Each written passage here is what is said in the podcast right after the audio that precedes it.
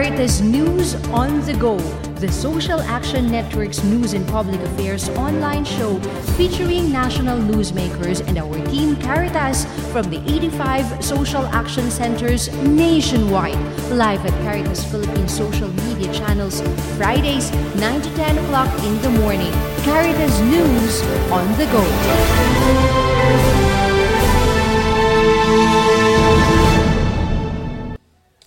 Happy New Year, everyone! Welcome to the first episode of Caritas News on the Go. Ako po si J. Ray Henderson at isang napaka-exciting na taon ang po pwedeng maibahagi sa inyo ng Caritas Philippines, lalong-lalo na't katatapos pa lang ng strategic planning na ginawa natin itong nakaraang linggo, kung saan ang dami-damang mga pinag-usapan at kasama na dito ang mga social concerns na gusto nating tugunan ngayong taon. Narito po ang ating presidente sa Caritas Philippines, si Bishop Jose Colin Bagaforo, para sa direksyon kung saan patungo ang ating mga advokasya ngayong taon.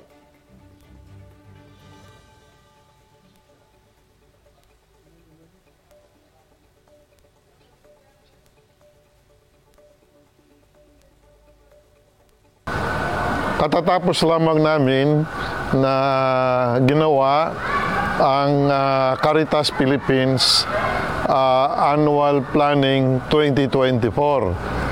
Ah, dalawang aspekto. Unang-una ay yung internal.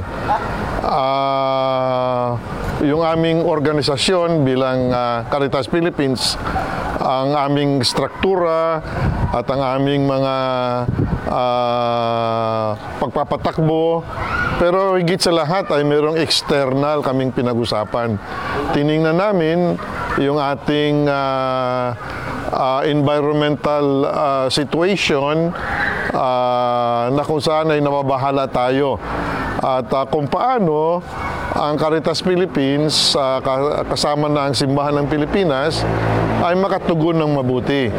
Ay patuloy ang ah, environmental ah, destruction na nangyayari all over our places, lalong-lalo na ay halos ah, ah, kahit saan sa Pilipinas ay meron ng ah, mining na pinapayagang ah, ah, sirain yung ating kalikasan.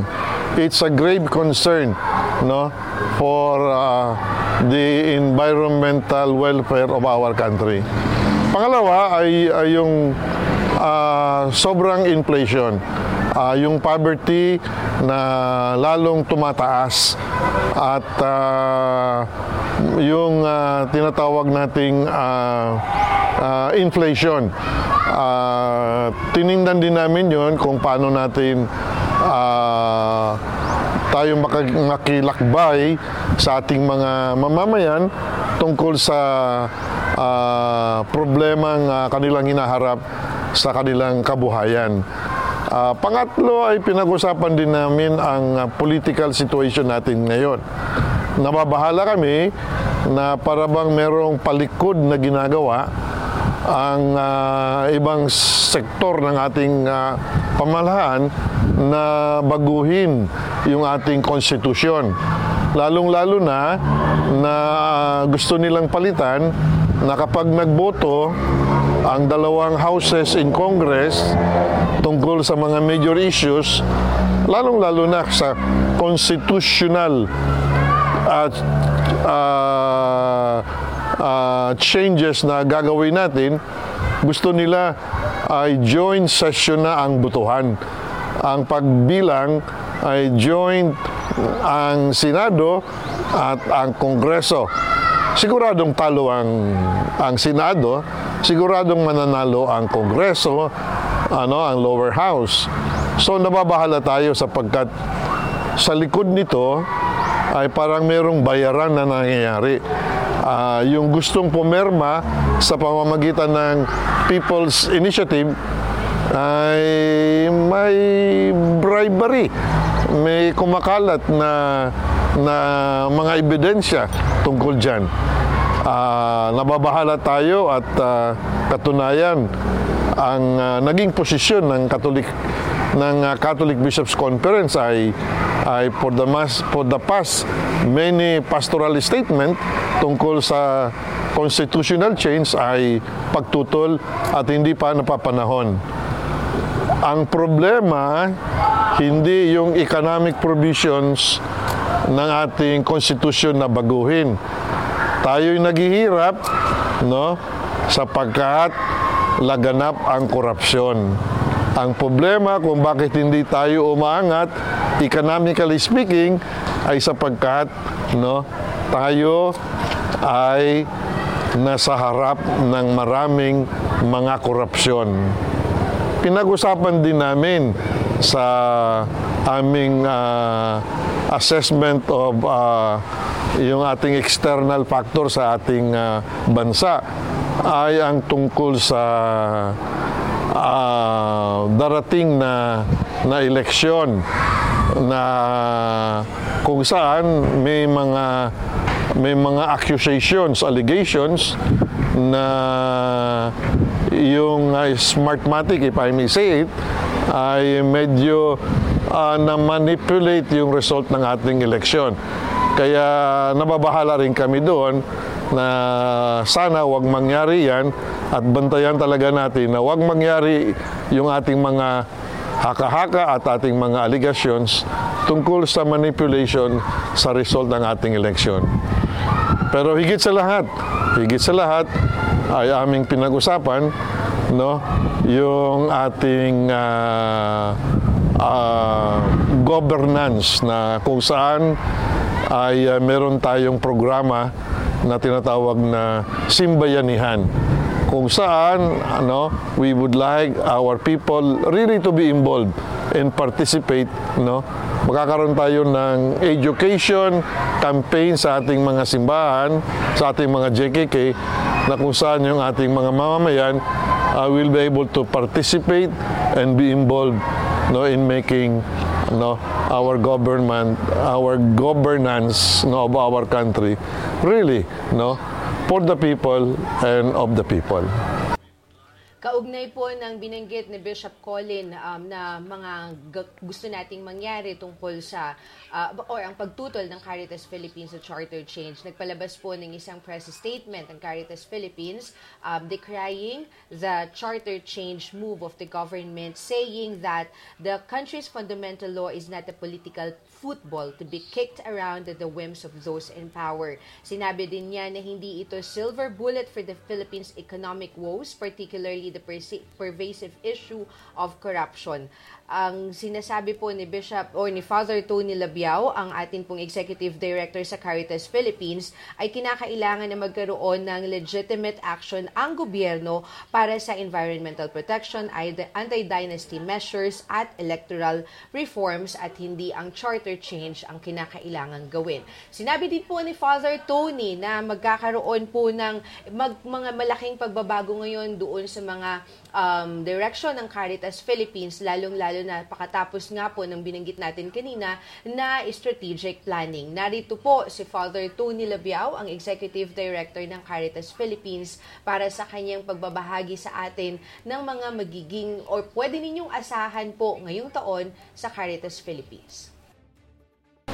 Ang Caritas Philippines National Staff uh, and, uh, and the management ay nagkakaroon ngayon ng uh, um, tawag namin annual uh, planning uh, for 2024. And uh, at the same time, uh, this is uh, a strategic planning process no, for the next three years. So we just focus first dito lang sa 2024, the year one. So ang context nito ay uh, una, next year, uh, 2025, will be the 50 year, uh, 58th foundation of uh, Alay Kapwa. Um, and then on 2026, we will celebrate also the 68th year of uh, of the social action no, uh, of the Philippines. Now we uh, we call them Caritas Philippines. So dito sa pagtitipon namin, uh, we identified actually three pastoral priorities. Uh, yun din ang aming uh, tiningnan na well, uh, ano mga goals namin for the next three years. So, ang unang direksyon namin, pastoral uh, priority namin ay ang pagpa-organisational, yun ang pagpapalakas, pagpapatatag, no?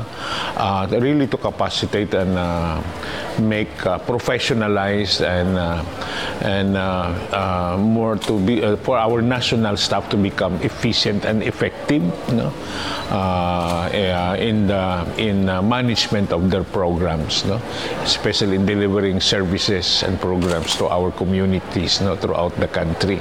So yan ang yan ang isang goal namin no, for the next three years. It's really uh, uh, capacitating, professionalizing our our staff. Second is more of the, the legacy programs no, uh, of Caritas Philippines na meron kaming pito and we want uh, to focus on on, on this no? So especially on the humanitarian no? So we have this uh, uh, alay sa katugunan no? Sa kalamidad at sa yung nutrition program namin no? So ifo-focus namin yan no? For the next three years. Palakasin pa kasi kailangan ng ating mga communities you know, yung uh, yung nutrition na yan no? At saka siyempre every year ang bansa natin ay nakakaranas ng iba't ibang uri ng kalamidad no? So uh, hindi talagang papalakasin pa ang uh, ang uh, capacity ng uh, ng response. So kaya na, mag, nagkaroon kami ng regionalization no? Nagkaroon ng sub-regionalization tapos diocesan no? Para palakasin to kapag may kalamidad no? Uh, sila yung mga first responders.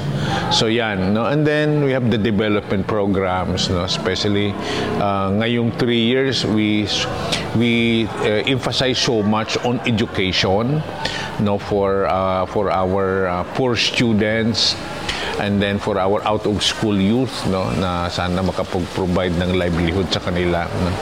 and then we have also na we have decided na for the next three years uh, palakasin namin yung aming uh, program on social enterprise livelihood no uh, ang, ang ang ang ang punto diyan is really uh, food on the table no uh, of uh, people who who have uh, have problems no because of poverty So yan ang uh, and then of course mga advocacies namin, may tatlo kaming advocacies na yan ay fo-focus namin palakasin for the next three years.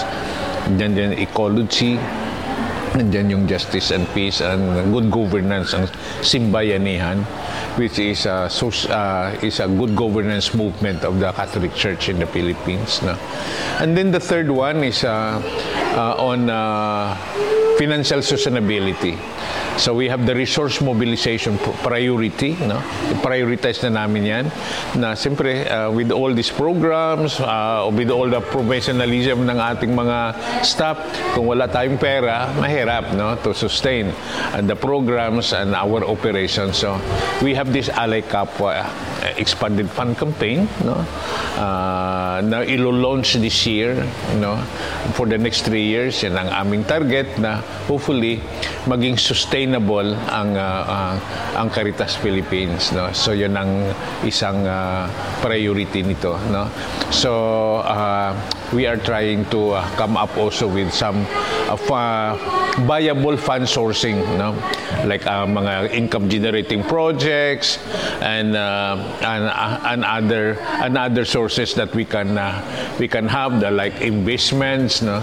So these are the things that we talk about. So in summary our priorities no uh, is uh, una is really capacitating our our our staff national regional and even to the diocesan level uh, and then strengthen all our social programs and services.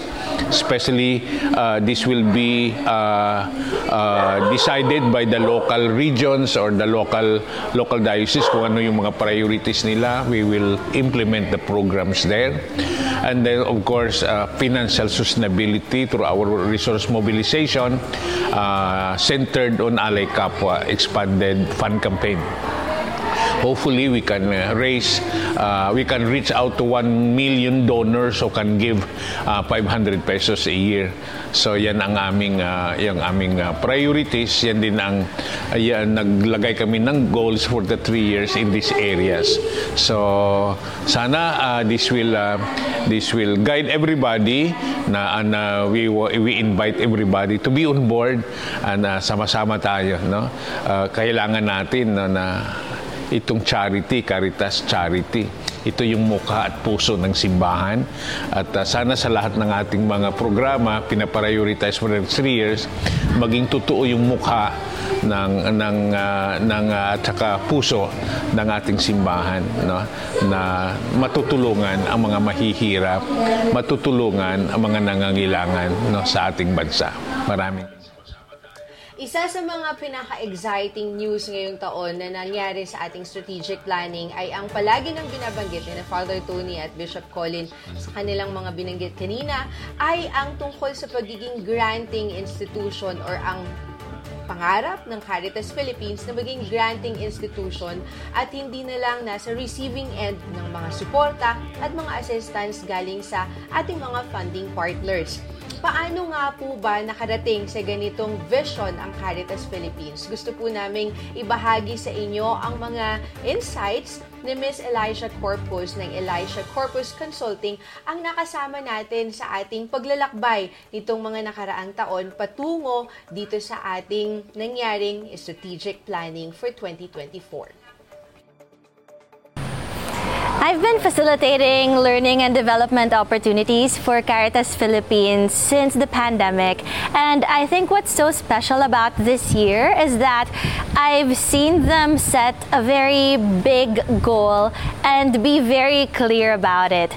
They were not scared, they had courage to go after something that will make even more impact on the people that they serve.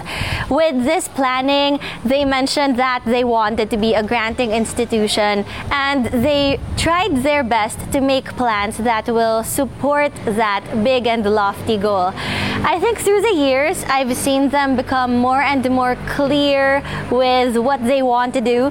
They've become more and more comfortable with verbalizing those big dreams and big goals. These are some of the most hardworking and passionate people that I've ever seen. And just think that with that hard work, that passion, coupled with the clarity of purpose, they really can get to that goal that they want for the next few years. Ano naman ang sinasabi ng ating Social Action Network sa napakalaki at ambisyosong goal na ito of becoming a granting institution? Kasama po natin si Father Jas Strapko, ang representative ng Social Action Network para sa sa um, EXA-JP or Episcopal Commission on um, Social Action, Justice and Peace Board of Trustees sa nakaraang strategic planning. Nakakatuwa na sa annual planning na ito, nabuo ang mga pangarap. At ang isang pangarap para sa 60th anniversary ng Caritas Philippines, hindi na lang tayo ang tumatanggap mula sa ibang bansa. Pangarap natin na tayo nga mismo ang nagbabahagi, nagfa-fund sa mga dioceses, sa ibang external agencies, and even uh, other countries. Nakakatuwa na kung ilalarawan natin yung 60th year, ang 60th ay nagiging senior citizen. Kapag nagiging senior citizen, nagpapahinga naglalakbay, nagpapasarap na ng buhay. Pero ang gagawin ng Caritas Philippines kapag nag-senior citizen, hindi ang basta magpahinga. Ang kapahingahan natin ay yung ganda ng buhay that we become life-giving. We become more of giving life to other people all the more. Kaya ang annual planning na ito, isa sa mga prophetic na planning na nakita ko at aasahan natin ito. Ako mismo ay magiging bahagi at tayo ay nananawagan sa ating mga social action networks na makibahagi sa pangarap na ito. That on the 60th year, we become more life-giving.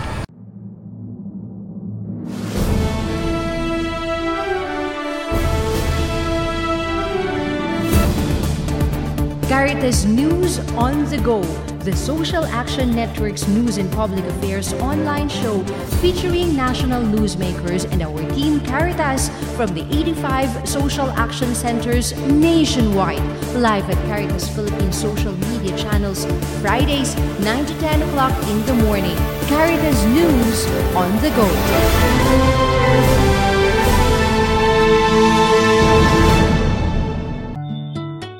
Can't feed 5,000, but I can feed one. I can't walk in water, but I can walk in the shoes of another. I can't turn water into wine, but I can turn a frown into a smile. Sharing what I have in my hands is the miracle that needs to be seen today. Every blessing I receive is a miracle that I can share. This is what I can share. This is my Alay Kapwa. Alay Kapwa, a flagship program of Caritas Philippines by the Catholic Bishops' Conference of the Philippines.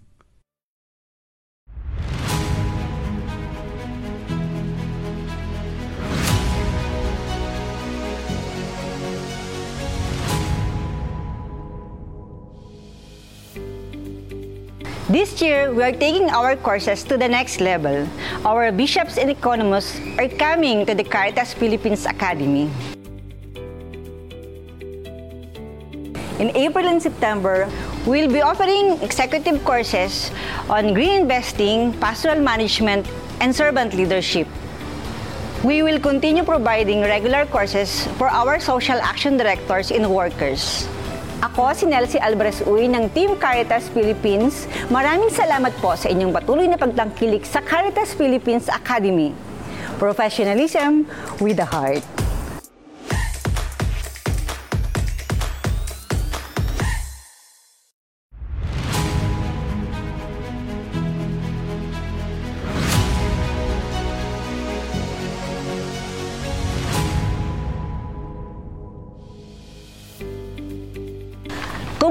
Kayo? I'll take this opportunity na magpasalamat sa inyo sa mga suporta na binahagi ninyo sa ating programang Alay sa Katugunan sa Kalamidad. Itong nakaraang taon, tayo'y nakaranas ng iba't ibang kalamidad tulad ng Bagyong Odette, agaton, karding, paeng, at may kasama pang lindol. At hanggang ngayon nga, patuloy pa rin ang pagbaha sa iba't ibang parte ng ating bansa. Dahil sa inyong suporta, mahigit kalahating milyon na tao ang ating naabutan ng pagkain, pabahay, kabuhayan, mga kasanayan at iba-iba pang pangangailangan ng mga pamilyang naapektuhan ng kalamidad. Muli, maraming salamat sa inyong pagmamalasakit, pakikibahagi at pag-alay kapwa.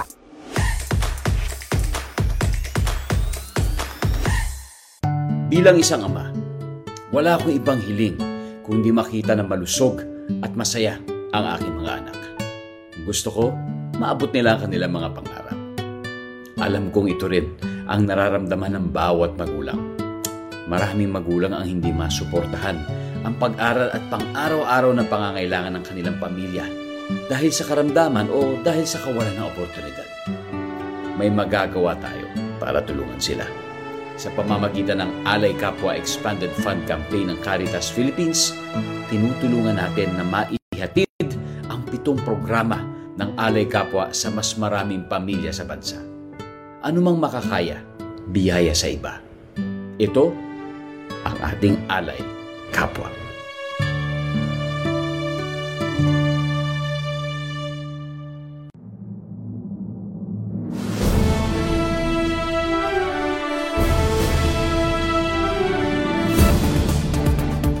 Caritas News on the Go, the Social Action Network's news and public affairs online show featuring national newsmakers and our team Caritas from the 85 social action centers nationwide.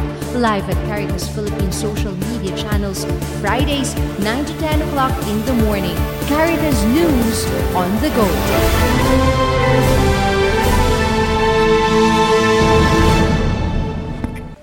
Nagbabalik po tayo sa ating programa. Ito ang Caritas News on the Go. Siyempre, hindi mawawala po sa strategic planning ng Caritas Philippines ang ating 7 Alay Kapwa programs. Lalo na't ngayon ay gusto natin itong palakasin pa dahil gusto natin na mas malawak at mas uh, madami ang mga stakeholders, ang ating mga partners, ang ating mga social action centers na matutulungan sa pamamagitan nitong ating 7 Alay Kapwa Legacy Programs. Isa sa mga ito, walang iba kundi ang Alay Kapwa para sa kasanayan. At kasama natin ngayong Maga Live dito sa ating studio, walang iba kundi ang dekana ng Caritas Philippines Academy at pag pangunahing um, tagapagsulong po ng Alay Kapwa para sa kasanayan, si Miss Nelsie Alvarez Uy. Belated happy birthday, Ate Nelsie, and welcome back to the 2024 edition ng ating programa. Thank you, Jean. Good morning sa iyo at sa ating mga taga-panood, sa ating mga kasama sa Social Action Network. Yes. Okay, Ate Nelsie, ano yung mga bago na aasahan, lalong-lalo na ng ating Social Action Network para sa Academy at sa kabuuan ng Alay Kapwa para sa Kasanayan program? Well, Jing, ang maganda yung nangyari sa ating strategic planning, ano, na uh, medyo nakita natin, lalo ngayon yung ating uh, pangarap, ano, mas lumawak, mas lumaki. Uh, for Caritas Philippines Academy, uh, align dun sa ating ano goal na maging um, granting institution yung Caritas Philippines. Of course, uh, gusto nating ihanda yung ating mga kasama sa Caritas Philippines sa national level at ang ating buong social action network na maging mas efficient, effective dun sa pag-implement ng ating mga programs and projects dito sa sa sa kanilang mga diocese at sa ating mga communities. So ngayong taon, ang maganda na, uh, na pinag-usapan natin sa planning at ating pagsisikapan na trabahuhin is maging leading learning institute ang Caritas Philippines Academy, hindi lamang ng Social Action Network, kundi ng uh, the entire Catholic Church at kasama na din yung ating mga partners. So, we are opening our door sa Caritas Philippines Academy sa lahat ng mga um, ating mga katrabaho sa simbahan kahit wala siya sa Social Action Center, basta interesado siya na matuto ng mga bagong kaalaman, Uh, so, uh, open yung Caritas Philippines Academy. Um, bukod dyan, uh, tayo din ay nagbibigay ng support or ng mga capacity building services sa ating mga kasama sa Caritas Network, sa Caritas Asia, at maging sa ano sa Caritas International ano may mga ganyan na tayong sinisimulan katulad ng mga immersion program ano ngayong taon na ito aasahan nila pero ang maganda is hindi lang sa Social Action Network kahit yung ating mga leaders, yung ating mga church leader, patuloy nating ibibigay yung ating uh, uh, service, yung ating program sa ating mga bishops, sa ating mga um, leaders sa simbahan, yung mga biker general natin, yung CBCP Commission ngayon, uh, may plano na magbigay tayo ng courses sa ating mga uh, secretaries, ano, CBCP secretaries. So, pinagpaplanuhan natin yan na makapagbigay ng mahusay, quality na uh, trainings or mga courses uh, sa kanila ngayong taon na to. Ang nadagdag, Jing, ano dun sa ating program, kasi dati tayo ay diretsong nabibigay ng mga capacity building yes. sa ating mga diocese. Ngayon, dahil meron na tayong regional ano cluster, ano yung ating mga regional coordinators, uh, isa sa priority natin sa ating uh, capacity building program ay magkaroon ng um, um, courses or mga mentoring program para sa ating mga regional coordinators kasi sila yung ating magiging katuwang ano sa pag-i-implement ng ating mga programs, ng ating mga projects sa, sa mga diocese at saka sa mga communities. Ito ay bilang um, pagpapalakas ng ating um, uh, pangarap na magkaroon ng uh, localization, yung ano, mapalakas natin yung capacity ng ating mga uh, kasama sa sa region, sa sa diocese para hindi lang from national yung uh, kumbaga laging pupunta sa baba para magbigay ng training, ng assist, assistance, ano, kundi sila mismo um, magiging katuwang natin na kumbaga sila alam nila kung ano yung kailangan nila, alam nila kung ano talaga yung kalagayan sa baba. Mas magiging mas mabilis sa tingin ko sa mas effective kung mula sa region ay magkakaroon ng ganitong capacity. Mm-hmm. So, And speaking, sorry, Ate, um, Ate Nelsie, uh, speaking of regionalization, ano, isa din ito, I, I think um, we have several programs Alay Kapwa um, eg- uh, legacy programs, ano po, na uh, yung regionalization, uh, isa yung mga tutok, ano po. Babalikan kita, Ate Nelsie, pero isama natin sa usapan si Ms. Jeannie Coriano, ang head naman po ng Alay Kapwa para sa katugunan sa kalamidad dahil isa itong regionalization doon sa kanilang mga focus areas din.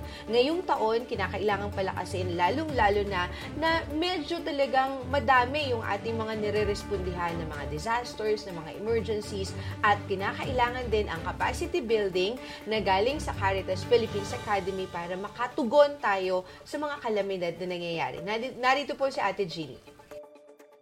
Okay, meron ho tayong apat na priority areas. At anong mga ito? The first one is to establish and strengthen yung national, regional, and sub-regional dioceses natin on DRRM. So, dapat maging functional na, no? Kasi nakikita natin na minsan sa may mga kalamidad, hindi sa lahat ng pagkakataon ang Caritas Philippines ay nakakababa. So, sana itong mga regional natin at sub-region, sila na mismo ang magtulong-tulong through our guidance. The first one is that we're going to have the provision or continue pa rin natin yung support natin on the humanitarian needs, especially during emergency. Pero again po ah, hindi lang ito sa relief phase. Ito ay kahit na during the preparation pa lang and mitigation. Nandun na ho yung Caritas Philippines including the early recovery and rehabilitation. So yung mga communities na naapektuhan, kasama na rin syempre yung diocese natin, ay continue pa rin natin na tutulugan, tutulungan.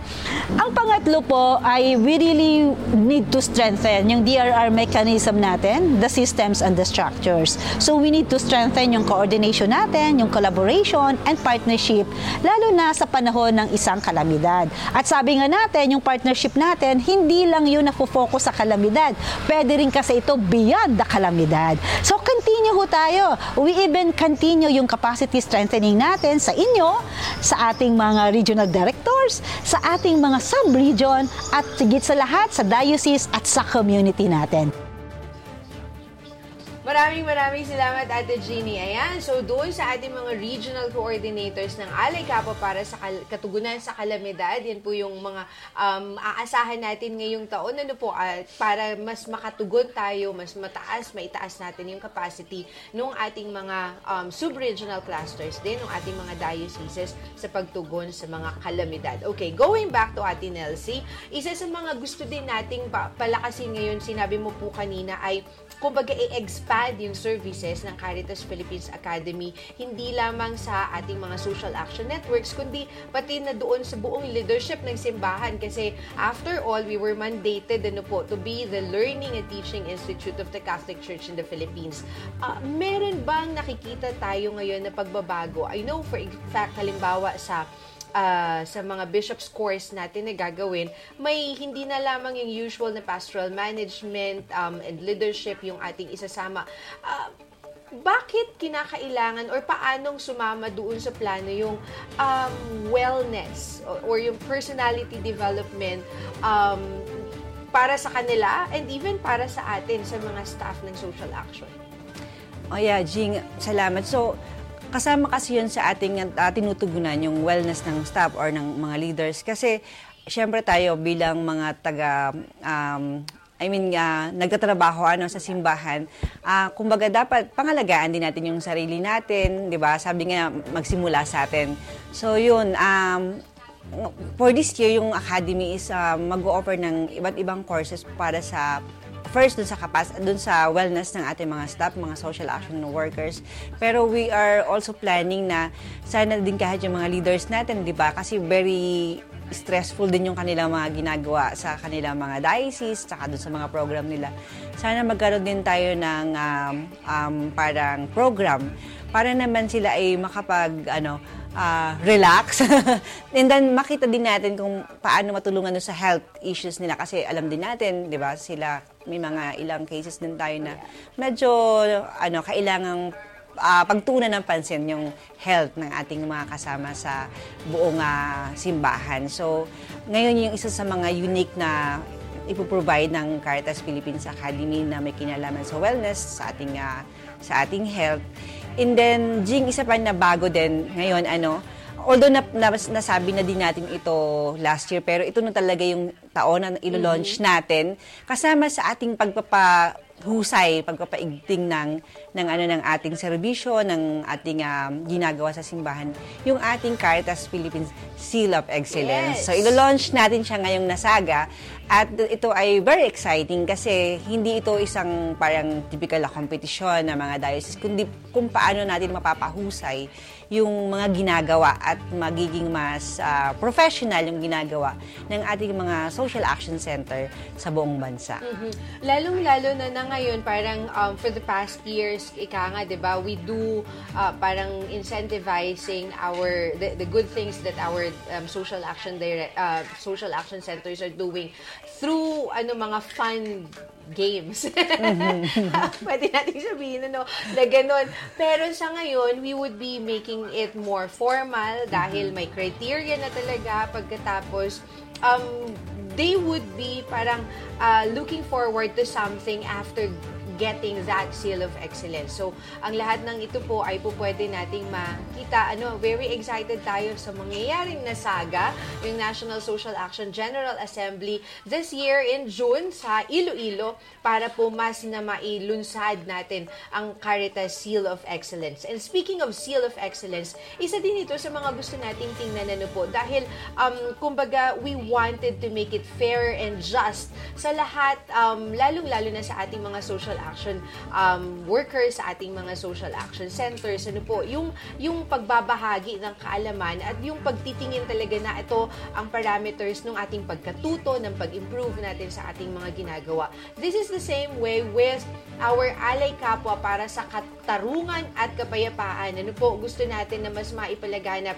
hindi lamang sa atin ano po sa ating mga social action network yung yung ganitong um, perfect perspective kundi gusto din natin na kumbaga maibaba talaga or makita, maramdaman yung pagbabago sa dignidad, ang pagpapa, ang pagkilala sa karapatang pantao ng ating mga kababayan. Kaya nandito po si Kuya Edil Goyano, ang ating pong isa sa pinakamatagal na sa Caritas Philippines. Ano, 33 years of service sa Caritas Philippines at siya ngayon ang ating head ng Alay Kapwa para sa Katugunan sa Kalamidad. Ano naman ang kanyang pagtutuunan or ang pagtutuunan ng programa para sa ngayong taon?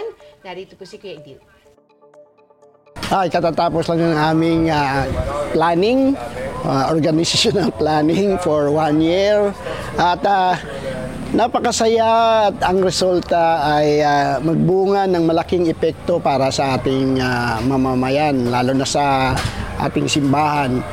Sa ah, alay kapwa para sa kapayapaan at katarungan, ah, malaki yung ating hamon na gagawin dahil ah, we're going to establish 30 Diocesan Justice and Peace Program. Na ito ay maging functional na eventually pupunta doon sa ating mga parokya, sa ating ah, mga faith communities to organize at to consent uh, consciousness raising sa ating mga mamayan upang sila ay makaparticipate ah, para pagbab- sa pagbabago ng ating lipunan.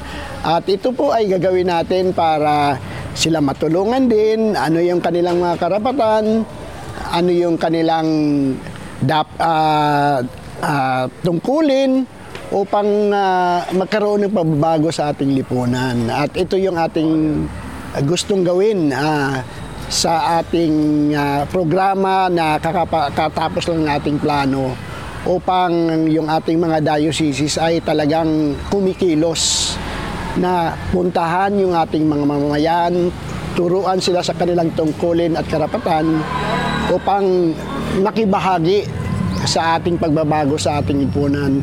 At uh, tayo din ay magbibigay sa kanila ng mga capacity building, mga support upang magampanan natin, magampanan nila din ang kanilang gawain upang magkaroon tayo ng pagbabago at sa ating lipunan. At ito yung inasahan ng ating opisina, ng ating programa, at ito yung ambag natin para sa kapayapaan at katarungan ng ating bayan.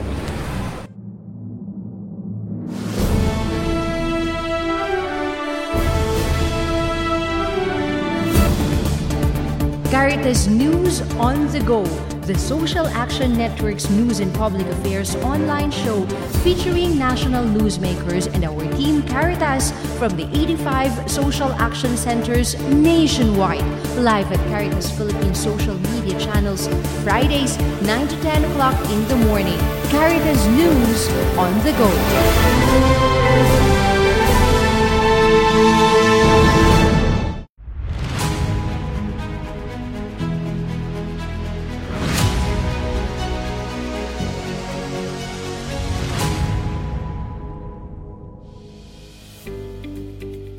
Simula nung nag-umpisa tayo, meron na po tayong 537 AAP scholars mula sa 12 dioceses. Sa Luzon, meron tayo sa Bontoc Lagawe, Ilagan, Infanta, Libmanan at Tarlac. Sa Visayas, meron tayo sa Capiz at Dumaguete. At sa Mindanao, meron tayo sa Cotabato, Isabela de Basilan, Kidapawan, Marawi at Hulo. Ako si Bernadette Biagta ng Team Caritas Philippines nagpapasalamat at muling umaasa sa inyong suporta para sa kinabukasan nila ng kanilang pamilya at ng ating bansa. Sa inyong iyahandog na kagandahang loob, ang pangarap nila ay maipagkakaloob. Kaya patuloy na magmalasakit, magbahagi at mag-alay kapwa.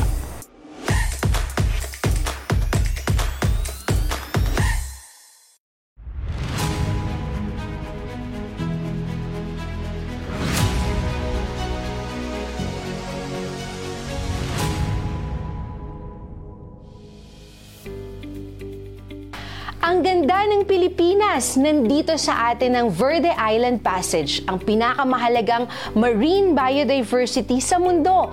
Ang Lake Cebu ng South Cotabato, ang isa sa pinakaimportanteng watersheds sa bansa. Ang isla ng Palawan, ang last frontier ng Pilipinas. Ang Sibuyan Island, ang itinuturing na Galapagos of Asia, ay hindi rin pahuhuli sa ating listahan. Di ba? Ang ganda ng Pilipinas at napakaswerte natin dahil dito ang tahanan natin. Subalit, paano kung ang lahat ng ito ay patuloy nang nasisira dahil sa kaliwat ka ng mining at coal operations, sa banta ng nuclear power operation, mga illegal logging at unregulated fishing, fossil gas expansions, at ang napakarami nating basura. Saan na tayo titira? Saan na titira ang ating mga anak. May pag-asa pa ba? May pagkakataon pa upang maging luntiang muli ang ating tahanan. Ako po si Jean Ray Henderson. Samahan ninyo kami sa Caritas Philippines sa pagtatanim ng mga puno at mga kawayan, sa pag-iwas ng paggamit ng single-use plastics, sa pagbabahagi ng mga kaalaman tungkol sa rights of nature, at sa pagsuporta sa mga advokasiyang sa ating nag-iisang tahanan.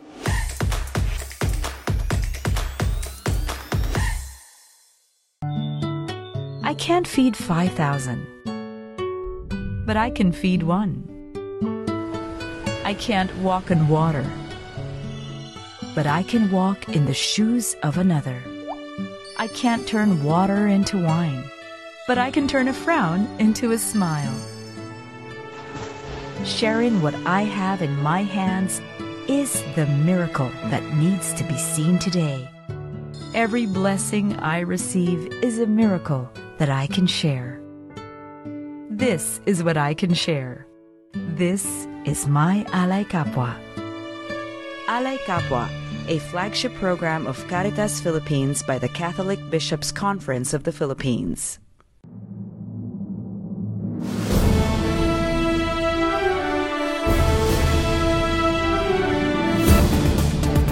Caritas News on the Go, the Social Action Network's news and public affairs online show featuring national newsmakers and our team Caritas from the 85 social action centers nationwide.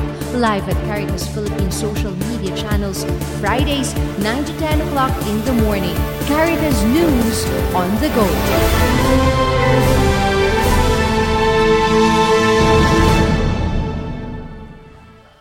Nasa panghuling bahagi na po tayo ng ating programa. Ito pa rin po ang Caritas News on the Go. Napag-usapan na natin po, kasalukuyan pinag-uusapan natin ang Alay Kapo para sa kasanayan. Siyempre kanina, nakasama din po natin ang AK para sa kalamid, katugunan sa kalamidad at ang katarungan at kapayapaan. Ngayon naman, gusto namin ibahagi sa inyo ang Alay Kapwa para sa karunungan kung saan meron tayong dalawang programa. Flagship programs natin dito ang Educational Assistance Program at ang Alay Kapwa Community Schooling kung saan napakarami na din po ng mga magagandang nangyayari dito sa dalawang programang ito. Kasama po natin si Ms. Bernadette Aquino at syempre Bernadette Biagtan at si Mr. Benji Custodio para sa dalawang programang ito. Isang mapagpalang araw sa inyong lahat. Ako si Ben Custodio ng Alay Kapwa Community Schooling. Gusto lang gusto kong magbigay sa inyo ng update. So, nung nakarang taon, nakapa tapos tayo ng junior high school sa through the alternative learning system ng Department of Education. At since ang goal natin sa Alay Kappa Community Schooling ay makapagbigay ng ng employment and livelihood program sa mga learners natin, nabigyan ng pagkakataon ang anim nating mga learners na makilahok sa YEP or Youth Entrepreneur Program na inorganize ng Quezon City sa pakikipagtulungan sa USAID. At gusto ko rin sabihin sa inyo na napili ang ating mga mag-aaral at nagwagi sila sa kanilang business proposal. So nabigyan rin sila ngayon ng uh, ng seed capital para sa kanilang project uh, na wala ko. Ano yung at capital ng Quezon City peso para sa kanilang produkto na nabuo through our program. So kasalukuyan, uh, sila ay nabigyan sa mga parokya ng, ng lugar kung saan sila ay nakapagbenta ng kanilang mga produkto. So ngayong taon, uh, inaasahan natin na magkakaroon tayo ng first ever graduate na 41 uh, senior high school. And hopefully, ang ini-aim natin ay uh, lahat sila ay magkaroon ng trabaho through our industry partners. Maraming salamat! For the Educational Assistance Program, we aim to first continue our support to the existing 837 scholars in 21 partner dioceses and recruit additional scholars this coming school year 2024. Second is mentoring of AAP staff to equip in delivering services and supports to the AAP communities. And lastly, SHEG training to assist the family in financial management and strengthen the community through SHEG. Ito ay nagawa through your supports. Kaya nagpapasalamat kami at muling umaasa sa inyong suporta para sa kinabukasan nila, ng kanilang pamilya at ng ating bansa. Sa inyong ihahandog na kagandahang loob, ang pangarap nila ay may pagkakaloob. Kaya patuloy na magmalasakit, magbahagi at mag-alay kapwa. Patuloy na magmalasakit, magbahagi at mag-alay kapwa. Balikan natin si Ate Nelsie, ano po, kasi ito ang dami nating mga programa, pero papaano natin ito tinutuhog or ini-integrate doon sa capacity development program ng Caritas Philippines Academy? Ay, uh, Jing, una, tinitingnan, before tayo magbigay ng mga capacity building program, uh, kinakausap natin or nagkakaroon tayo ng mga consultation sa ating mga program heads and coordinators para alamin kung ano yung mga kailangan ano ng mga uh, intervention dun sa kanilang mga program. Uh, second, nagko-consult din tayo sa ating mga um, directors, sa ating mga social action directors para at least mas maging responsive yung ating mga capacity building program na binibigay sa kanila. At gusto natin lagi is align doon sa mga pangangailangan ng uh, diocese at ng mga communities.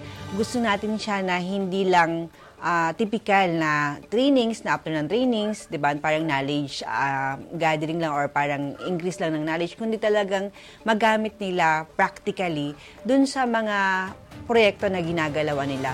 Kaya, uh, unti-unti, lalo na ngayong taon, nag-include uh, tayo ng mga immersion program na mas mas uh, buhay na mga uh, karanasan na ibinibigay ng ating mga diocese. Like uh, ngayon iniisip natin na magkaroon ng parang mga uh, learning hub.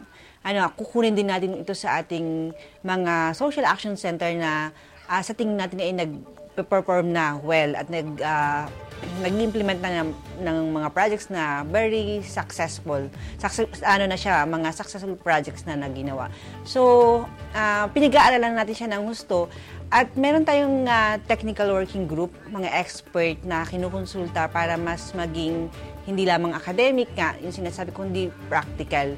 Kasi ang gusto natin is um, uh, hindi siya normal na, kung mga regular na schooling na uh, for degree, ano lang, uh, purposes lang, kundi talagang magagamit nila ito sa kanilang uh, um, trabaho at sa kanilang mga mission na ginagawa sa social action. Mm-hmm. Lalo na ngayon na kumbaga medyo madami tayong mga focus areas. Ano po, halimbawa, uh, para doon sa alay para sa kabuhayan, isa sa mga focus areas natin or backbone na tinatawag natin ano, yung SHEG at saka yung pagpapalakas pa ng social enterprises. At ito ngayon, merong programa or capacity development program ngayon ang Caritas Philippines Academy. Di ba po? Mm-hmm, mm-hmm. So ngayon, um, nag, ngayong uh, January, meron na tayong course designing for SHEG. Una muna dito, kinuha natin yung, alam natin na mga expert na, na nag implement ng SHEG sa sa ating mga dioceses and then meron din tayong mga partners sa academe para mas maging uh, integrated ano yung ating program. Ang gusto kasi natin jing dito sa SHEG is una uh, ma, ma map out muna natin sino-sino yung mga dioceses na nag si SHEG na. Ano kasi alam natin na medyo malaki na ano yung ano yung members natin ng SHEG at ito ay magandang um, uh, project or uh, program natin So, uh, ngayong January, magkakaroon tayo ng course designing and then magka, ang gagawin natin after that, ilo-launch natin bilang bahagi ng ating pagdiriwang sa International Women's uh, Month sa March na doon natin ilo-launch yung ating uh, uh, course sa SHEG. At ito ay modular, hindi siya yung parang 3 days na training, tapos tapos na. It's like a regular na schooling na mag-enroll talaga sila para maging mas mahusay na facilitator ng SHEG at mas maging sustainable. Ano? Kasi yun yung ating uh, yung sinasabi na challenge sa SHEG na para, dahil hindi pa siya register, dahil community-based siya, so ang challenge nila yung sustainability, ano yung mga technical aspect ng, ng social enterprise, kasi may mayroon siyang um, component ng social enterprise.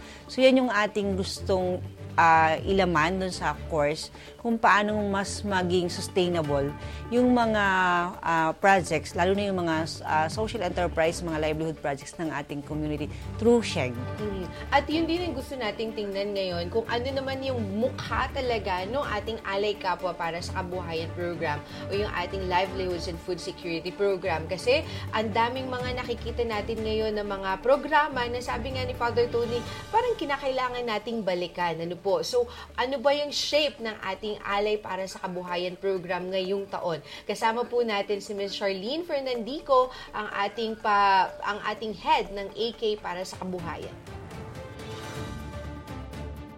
Uh, para sa Alay sa Kabuhayan component of the Green Luzon project, uh, we are implementing the agro-enterprise clustering approach or we also call it as ACA Uh, in the process of ACA, um, farmers are grouped into small clusters where their products um, are consolidated for collective marketing. This is to penetrate bigger markets. It is um, important to note that organizing the different stakeholders like the government agencies, civil society organizations, and cluster leaders and other private organizations to work as a technical work technical working group serve as the backbone for a, for a successful agro enterprise. Our plans for this year are organizational strengthening and partnership building such that Caritas Philippines, dioceses, CSO, and farmer leaders are better organized and strengthened to manage an enterprise in partnership with government line agencies. Second is capacity building, and third is enterprise development such that established and sustained viable agro-enterprise, community enterprise, and social enterprises are sustained. Lastly, we will also focus on sustainable agriculture, especially on the establishment of community and household gardens. Nakasama din po natin kanina si Kuya Bong Bailon, ang Livelihoods Officer ng isa sa ating mga livelihoods program, ang Green North Luzon Project. Okay, so balikan natin si Ate Nelsie.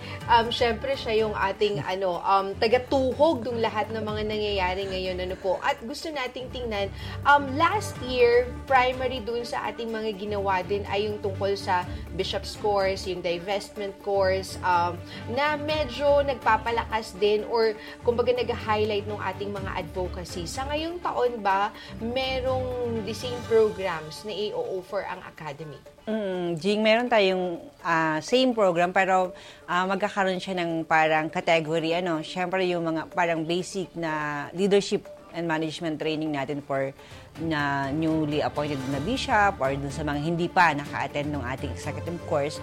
Pero ah, magdagdag tayo ng ano, another level, ano, kumbaga ah, intermediate or hindi naman advanced, intermediate na level ng ah, management um, training natin or yung ating pastoral management training para dun sa mga naka-attend na at saka dun sa alam natin na medyo mahusay na din sa pamamahala. So, yung mga bagong trends, methods dun sa leadership, mga international relevant na ano-ano na um, kumbaga uh, methods and uh, strategies how to manage effectively yung kanilang mga social action center and, and of course yung diocese at saka bilang ano din parang pag-response dun sa mga call natin ano yung ating mga um, advocacy so yun uh, 'di ba minention natin dun sa planning na um, somehow magbibigay tayo ng mga technical support legal assistance ano kung kailangan for example sa ecology na mga uh, research mga legal assistance doon sa ating mga diocese. Ipoprovide din natin yan through uh, partner, um, partnership or initiative ng ating research office sa academy. Mm-hmm. Oo, kasi mas gusto natin na palakasin din ano po. So, nung nakaraang taon, um, I think 2022, na in-establish natin ng research uh, office ng Caritas Philippines Academy at ito ay gusto natin na talagang maging functional na ngayon at makatulong doon, hindi lamang siguro doon sa ecology program natin, uh, which really need help doon sa research natin, pero doon sa buong seven legacy programs. Ano po? And speaking of uh, ecology, isa sa mga gusto natin, or tatlo sa mga gusto na, tatlo, tatlo, hindi pa rin tayo nagbabago. tat tatlo sa mga gusto natin pag, um, pagtuunan ng pansin ngayon. Siyempre, yung pagpapalakas pa ng establishment ng ating mga integrated forests. Ano po? So, hindi lamang yung Caritas Bamboo Forest yung gusto nating pagtuunan ng pansin ngayon, kundi talagang palakasin, padamihin pa yung mga forests sa ating mga dioceses. Ano po? Sa kasalukuyan, meron na po tayong anim at gusto natin palawakin pa yan ngayong taon. At syempre pa, mas mabilang natin kung ilan talaga yung mga um, trees planted natin sa buong taon, lalo-lalo na when we celebrate the season of creation by September. Nandyan din po yung pagpapalakas pa natin ng ating mga ecology ministries dahil sa ngayon, though we have already 40 ecology ministries, pero 23 pa lamang po ang functional dyan. Kaya gusto natin na mas makita at maipa um, ma, mag, matulungan yung ating mga social action centers na mangyari pong palakasin yung ating mga ecology ministries. And lastly, at ito yung medyo bago, may dinagdag tayo ano po, dahil although meron na tayong mga national campaigns tungkol sa reclamation, tungkol po sa mining, ngayon idinadagdag natin yung land conversion. Kapareho nang nangyayari dyan sa Pakil, sa San Pablo, Laguna, kung saan um, yung mga farmlands, forest lands natin ay i-convert para magkaroon ng mga dams. Ano po, kapareho din po nangyayari dyan sa Tabuk kung saan may 7 mega dams na gustong i-convert from yung mga ancestral domains din natin. So, ito yung mga gusto nating tingnan dahil um, kadalasan sa land conversion, ang nagiging uh, biktima ay ang ating mga indigenous peoples na yun din siguro yung um, isa sa gustong pagtuunan ano, sa mga directions na gusto nating tingnan ngayon at um, ibinabahagi sa atin ni na Bishop Colin ay kinakailangan magkaroon talaga tayo ng program. Although may Episcopal Commission on Indigenous Peoples, dapat ay may programa din ng Caritas Philippines na tumutugon doon sa displacement, sa mga problema at mga pangangailangan ng ating indigenous peoples. Sa ngayong taon ba, Ate Nelsie, ano po, although alam natin ano na parang um, syempre malawak yung yung issues tungkol sa IP uh, at ito ay cross-cutting din doon sa ating alay Alay Kapo para sa katugunan sa, ah, sa- para sa katarungan at kapayapaan and good governance also. Ano po? Ah, dito ba ngayong taon meron tayong somehow semblance of service na po pwedeng maibigay not only to the indigenous peoples ano po or communities kundi dun sa mga talagang um, vulnerable communities natin sa pamamagitan ng mga programang ibinibigay ng Caritas Philippines Academy. Ah, Jing, tama. Oo, ngayong taong to, ah, possible din na ma- makapa, tulong tayo na makapagbigay tayo ng service dun sa mga ah, ganyang sector. Kasi ah, through ah, social enterprise, through SHEG, at dun sa iba pang mga program natin na nagka-cut across like sa sa ano natin humanitarian, 'di ba? And then dun sa development ano natin programs. So yung academy I think ang magiging role niya is to provide yung capacity for example dun sa sa social enterprise ma- ang gagawin natin kasi ngayon bilang tugon dun sa naging ah, result ng ating social enterprise learning workshop na ginawa, ah, magpo-focus talaga tayo dun sa, sa SHEG at saka dun sa pag-identify ng mga social enterprise ng ating mga um, social action center.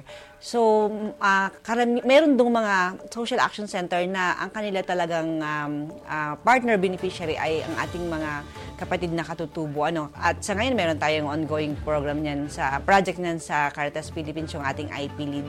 At um, um, yun nga, isa din sa um, parang ah, target natin ngayong taon na to is ma-share natin yung ating ah, success story dun sa ating implementation ng IP Lead project natin sa Bontok at saka sa Kalapan para ito ay ma-replicate din natin na Jing dun sa ating ibang mga community na makita natin na ah, kahit doon sa mga kasulok-sulukan ng anong ano na malapit sa bundok, ayan na ating pinuntahan, ay pwedeng gumawa ng isang ah, sustainable na, na programa. At patuloy natin itong mga tinutulungan through dun sa mga trainings, saka mga mentoring ah, program. At yan din yung mga gagawin natin sa mga iba pang mga programs and projects na um, may kinalaman sa IT. And speaking of mga kasulok-sulukan ng mga um, mga lugar na tinutulungan ng Caritas Philippines, isa din po sa mga uh, programa na binibigyan natin ng pagtuo ng pansin ngayon ay ang Alay Kapwa para sa Kalusugan, ang ating health and nutrition program. Si Ate Sweet Racho ay isa ang ating pang, um, pinuno, pinuno, head ng, ng Caritas Philippines um, Alay pa, Ka- Kapwa para sa Kalusugan program. At ito din po ang kanyang tututukan ngayong taon. Happy New Year everyone! Bagong taon, bagong pagkakataon na isa sa buhay natin ang pagiging simbahan para sa mga dukha. Ang Alay para sa Kalusugan ay patuloy na kumakalinga, nagmamahal at nakikilakbay sa mga pamilya natin, 300 families from the 10 dioceses in the Philippines. Ah, mga pamilyang nangangailangan ng sapat at masustansyang pagkain at paano mabubuhay na may dangal at pananampalataya in this year 2024, Year of Prayer, palakasin at palaliman natin ang ating mga dasal na may mas marami pang mga kapatid natin na patuloy na magmamalasakit, magbabahagi at mag-aalay kapwa. Maraming salamat po, Ate Sweet. Okay, bago tayo po magtapos, gusto lang namin ibigay yung konting mga announcements ano po, lalong-lalo na on what we would be also working doon sa mga partnerships that we would like to be building this year. Ano po, um, nung nakaraang National Social Action General Assembly in 2022 po sa Marbel, isa sa mga nabanggit or pronouncements natin doon ay yung pagkakaroon or paghahanap natin ng sort of health insurance para sa ating mga social action workers. Ate Nelsie, ano yung posible nating gawin ngayong taon para maging tunay na yun? Yan, Ching, salamat. So, ngayong taon na to, ang maganda na mangyayari at sa mga susunod pa, ano, um, although wala pa tayong final na guidelines dun sa ating health uh, wellness package. Oo, pero isa ito sa ibinigay na task ano ni na Bishop Colin at saka ni Father Tony sa ating bagong-bagong ah, social action representative si Father Jazz. Yes. At ah, very exciting din kasi ang gusto talaga natin dito is ah, tingnan yung welfare ng ating mga kasama sa so- tayo at ng ating mga kasama sa social action worker na nagtatrabaho ng maigi sabi nga ni Elisha ano hard work very hardworking na mga tao. So gusto natin na masiguro na ah, maayos ano meron tayong kumbaga sa pangangailangan. Sa panahon ng pangangailangan ay may may itulong tayo dun sa ating mga social action workers in terms of health. So, yun, hindi lang siya yung um, uh, act, I mean yung actual na um, parang support, kundi yung preventive din. So, pag-uusapan natin yan sa mga susunod na uh, panahon, na mga buwan, kung anong magiging uh, direksyon ni Father Chas tungkol sa bagay na yan. Mm-hmm. Okay, at saka um, gusto din po nating ipaabot sa inyo no, na um, magkakaroon po ng new sets of uh, bishop members ng ating Board of Trustees at magkakaroon po tayo ng unang pag uh, pagpupulong, tama ba? Di ba? Pag-meeting. Board meeting um, with them ngayong mga susunod na araw, lalong-lalo na, um, at gusto din po natin ano, na hilingin ang panalangin po ninyo para sa um, gagawin na CBCB Plenary Assembly ngayong last week of June. Uh, isa, sa, isa sa mga pag-uusapan nila, syempre pa yung mga um, plano, yung mga naging accomplishments din ng Caritas Philippines, uh, lalong-lalo na in terms of uh, mga reports na gagawin natin ano, kasama na dyan yung Alay Kapwa, expanded fund campaign natin, yung mga um, Alay Kapwa evangelization programs natin. Siyempre pa po, gusto natin pag-usapan din ng ating mga obispo, yung ating mga advocacies, uh, ad- advocacies on ecology, advocacies on good governance, at saka ang justice and peace para po mas maging, sabi nga natin, mas magkaroon ng solid stand ang simbahan sa mga issue, sa mga social concerns na talaga namang umaapekto or nakakaapekto doon sa ating mga kababayan. So, yan po yung kabuuan ng mga pwede nating asahan, hindi lamang po sa Caritas Philippines, kundi sa buong simbahang katoliko ngayong taon. Para dun sa mga kababayan natin po ano na pinapapirma na ngayon o hinihiling ang pirma ninyo para sa charter change, siguraduhin po natin na naiintindihan natin ang issue at bakit, uh, kumbaga, convicted convinced tayo doon sa ating um, reasoning kung bakit kinakailangan nating pumirma tutol or um, gusto natin ang charter change na mangyari. Above all, kinakailangan natin pong pag-isipan at, at siguraduhin na ito ay magiging maganda para sa kinabukasan ng ating bansa. Huwag lamang tayong pipirma po dahil may ibinigay sa ating pera. Dahil ang pera ay magagasto natin, ang kinabukasan natin ay hindi po pwedeng tayo lang ang gumawa. Isang buong bansa po ang gumagawa ng kinabukasan ng Pilipinas. Kaya dapat isang buong bansa din po tayong talagang maniniguro na tama ang ating mga desisyon. Sa pamamagitan po ng aking mga kasamahan sa Communications and Partnership Development Office ng Caritas Philippines na Kuya Leon at saka si Kuya Sai, syempre gusto namin magpasalamat sa dekana ng Caritas Philippines Academy. Sabi nga po ni Kuya Mark, happy birthday at saka hello din kay Ate Thel dyan Thank sa you, Buwak. Mark. Maraming maraming salamat po sa inyong pama- panunood sa pamamagitan po ng Facebook, sa pamamagitan po ng YouTube at saka ng iba't iba pang mga social media platforms ng Caritas Philippines. Sa ngayong buong taon, sabi nga po ni Father Tony, ay kinakailangan tayong magtulungan.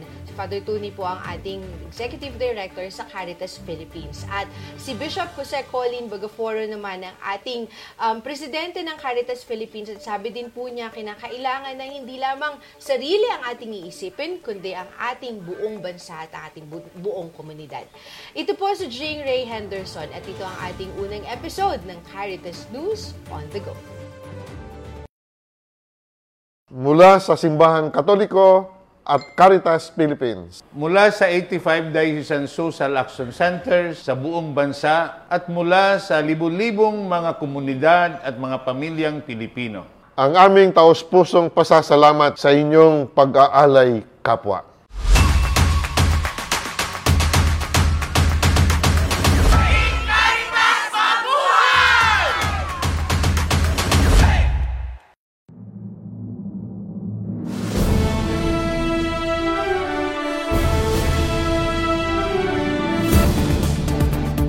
Caritas News on the Go, the Social Action Network's news and public affairs online show featuring national newsmakers and our team Caritas from the 85 social action centers nationwide. Live at Caritas Philippines social media channels, Fridays 9 to 10 o'clock in the morning. Caritas News on the Go.